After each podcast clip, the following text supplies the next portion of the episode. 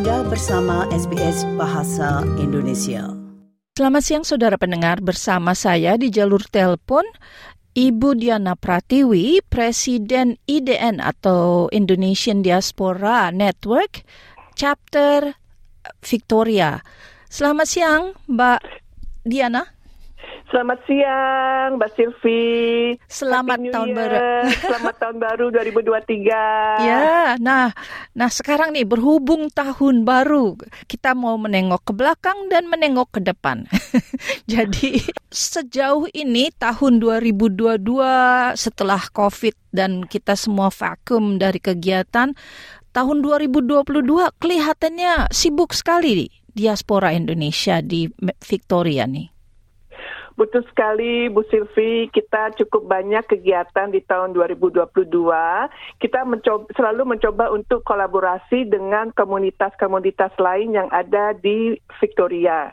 Jadi uh, apa yang dikerjakan oleh IDN Victoria itu bukan hanya kerja sendirian tapi juga kerja sama dengan berbagai komunitas tahun tahun 2022 kita memulai dengan acara uh, fundraising untuk Desa Nelemaladike. Kita bikin High Tea by the Bay. Nah, dalam uh, acara ini tujuannya adalah untuk membangun local government atau desa dan komunitas yang ada di Desa Maledike di mana foster village kita untuk um, memberikan beasiswa kepada empat murid lulusan SMP untuk bisa meneruskan ke SMA. Karena perlu diketahui Desa Maledike itu banyak yang putus sekolah karena kebetulan orang tuanya banyak yang merantau lalu uh, tidak banyak yang bisa memantau uh, putra putrinya dan juga karena keuangan juga. Jadi kita mencoba untuk memberikan beasiswa dan sekarang kita sudah mulai jadi hasil dari Haiti by the Bay fundraising bulan Februari pencarian atau menyeleksi dan kita sudah punya empat siswa sekolah di SM, berbagai uh, empat SMA di desa Nelemalike di daerah situ desa Nelemalike dan nilainya sudah keluar juga cukup uh, sangat bagus nilai dari empat siswa dan siswi yang kita beri beasiswa. Jadi itu sudah berjalan. Tidak hanya acara uh, maksudnya untuk jangka pendek saja tapi hasilnya akan dinikmati jangka panjang ya. Nah, betul, betul, kemudian itu yang pertama kali kita lakukan di bulan uh, di tahun 2022. Nah, kemudian di bulan Maret kita sebagai koordinator pada Demumba. Nah, ini juga kerjasama dengan berbagai komunitas juga karena yang ikut di situ ada dari komunitas Bali, komunitas uh, Sumatera Barat, Jawa, Sulawesi dan lain sebagainya. Jadi dan juga disupport oleh KJRI uh, Pak Kuncoro dan Ibu juga ikut dalam uh, parade ini.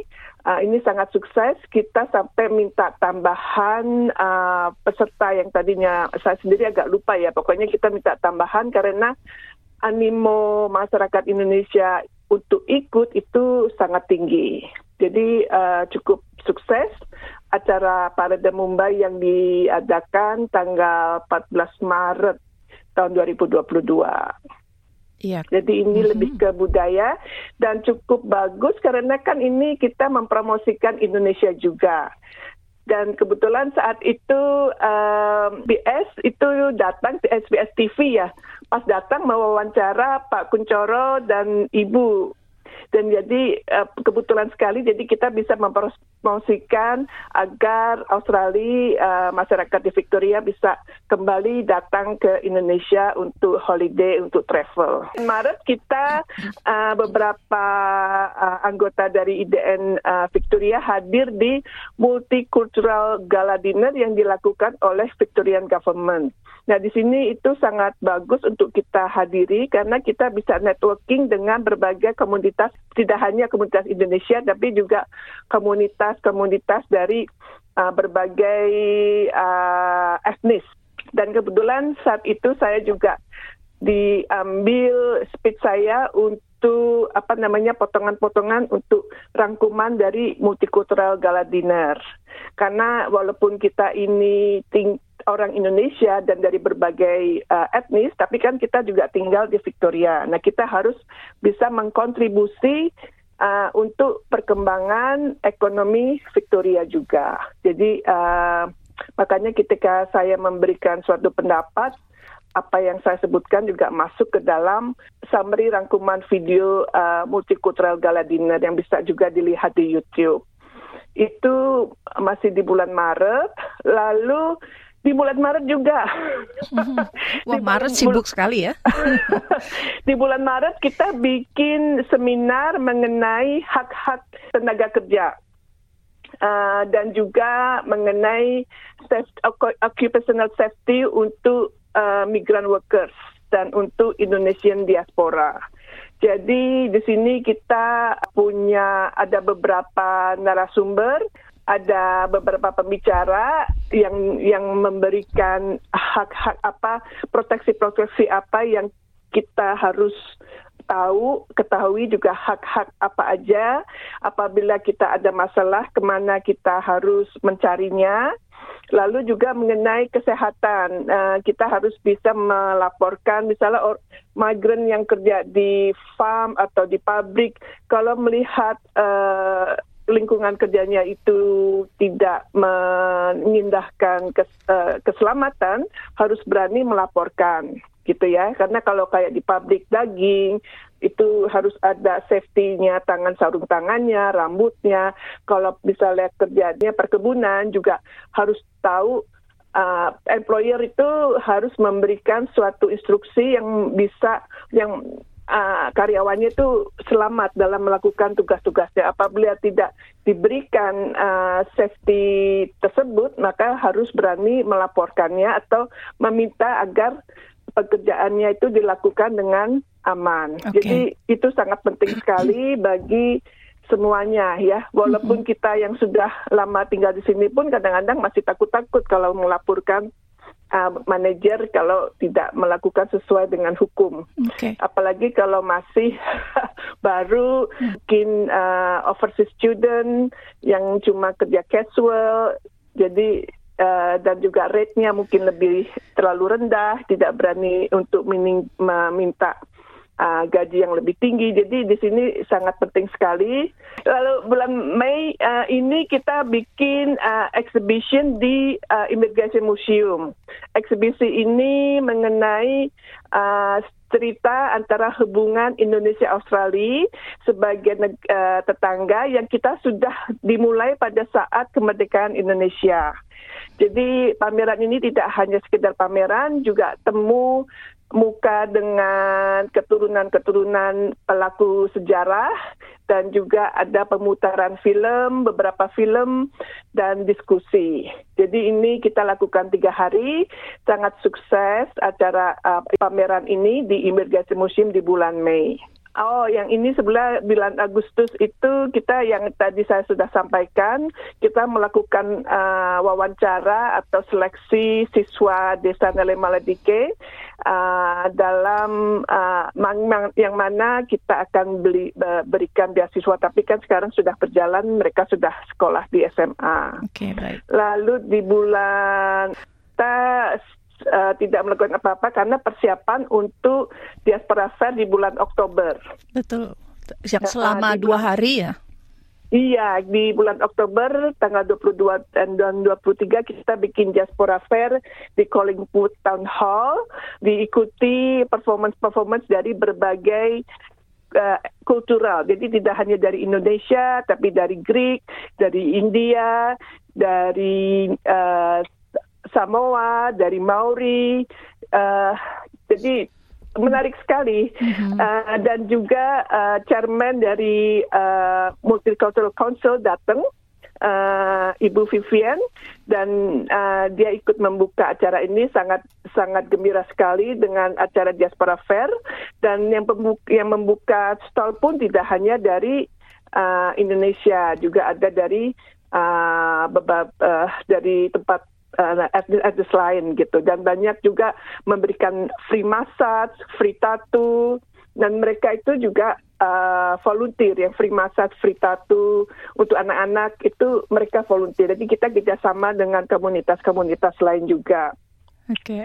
Uh, lalu di bulan November ya kita kerjasama dengan uh, KJRI uh, ketika uh, KJRI membuat diplomatic reception, kita bikin a small exhibition untuk para diplomat yang hadir di diplomatic reception, a small exhibition mengenai hubungan Indonesia Australia. Jadi beberapa panel yang kita pakai untuk pameran di Immigration Museum kita pajang di uh, diplomatic reception agar para diplomat pun yang hadir di situ tahu bahwa hubungan Indonesia dan Australia sudah sangat erat sejak kemerdekaan Indonesia. Lalu kemudian uh, di bulan November akhir kita mendapatkan tamu uh, wakil MPR Bapak Arsul Sani. Kita lakukan temu uh, bicara atau bincang-bincang dengan beliau. Kita undang juga dari berbagai komunitas, termasuk juga uh, perwakilan-perwakilan dari LPDP, dari PPIA, dari uh, beberapa komunitas lain yang hadir kita adakan di Eleven Space yang uh, yang kita juga punya uh, kerjasama dengan uh, Eleven Space. Nah di situ dialognya sangat bagus, Pak uh, Arsul Sani sangat terbuka dan memberikan input-input kepada kita mengenai uh, duit keluarga negaraan, apa yang sebaiknya kita lakukan dan kita pun juga menyampaikan aspirasi diaspora ke beliau agar supaya tahun depan ini kan oh, tahun ini sebetulnya ya tahun -hmm. depan ini kan tahun tahun 2024 kan sudah pemilu nah tahun 2023 kan sudah mulai tahun politik ya Betul. menjelang pemilu jadi kita berikan aspirasi ke Pak Arsul agar calon-calon uh, presiden atau legislatif tidak melakukan uh, politik identitas karena kita trauma dengan uh, apa namanya kampanye-kampanye uh, yang di tahun-tahun sebelumnya baik ketika pemilihan gubernur DKI maupun uh, pemilu uh, pemilihan presiden yang sebelumnya. Jadi kita memberikan aspirasi agar cara-cara uh, politik identitas dalam memenangkan suara itu tidak dilakukan lagi dan juga menghibau agar karena yang datang juga dari berbagai komunitas, maka kita pun juga menghibau agar uh, pimpinan-pimpinan komunitas di uh, Victoria itu juga menjaga agar uh, komunitas di Melbourne tidak terjadi polari polarisasi yang yang tidak baik ya. Jadi okay. kita berbeda pendapat tidak apa-apa. Kita memiliki kita senang dengan A atau kita pilih A atau pilih B, tapi jangan sampai di akar rumput terjadi polarisasi ya? di kalangan komunitas. Betul. Jadi itu uh, itu kelihatannya yang menjadi pamungkas hmm. acara di tahun 2022. 2022. Baik. Ya, nah, betul. ringkas saja nih Mbak, berhubung waktunya terbatas. tahun depan apa rencananya? Sebetulnya kadang-kadang kita kalau yang uh, acara yang kecil-kecil itu sebetulnya kadang-kadang itu ad hoc ya. Kita masih belum ada kalau kayak seminar atau webinar itu tergantung uh, siapa tamu yang hadir. Tapi kalau yang pasti itu di bulan Maret kita akan koordinasi lagi Mumba Parade uh, di bulan Maret itu sebetulnya pendaftarannya sudah uh, sudah disebarkan ke mana-mana.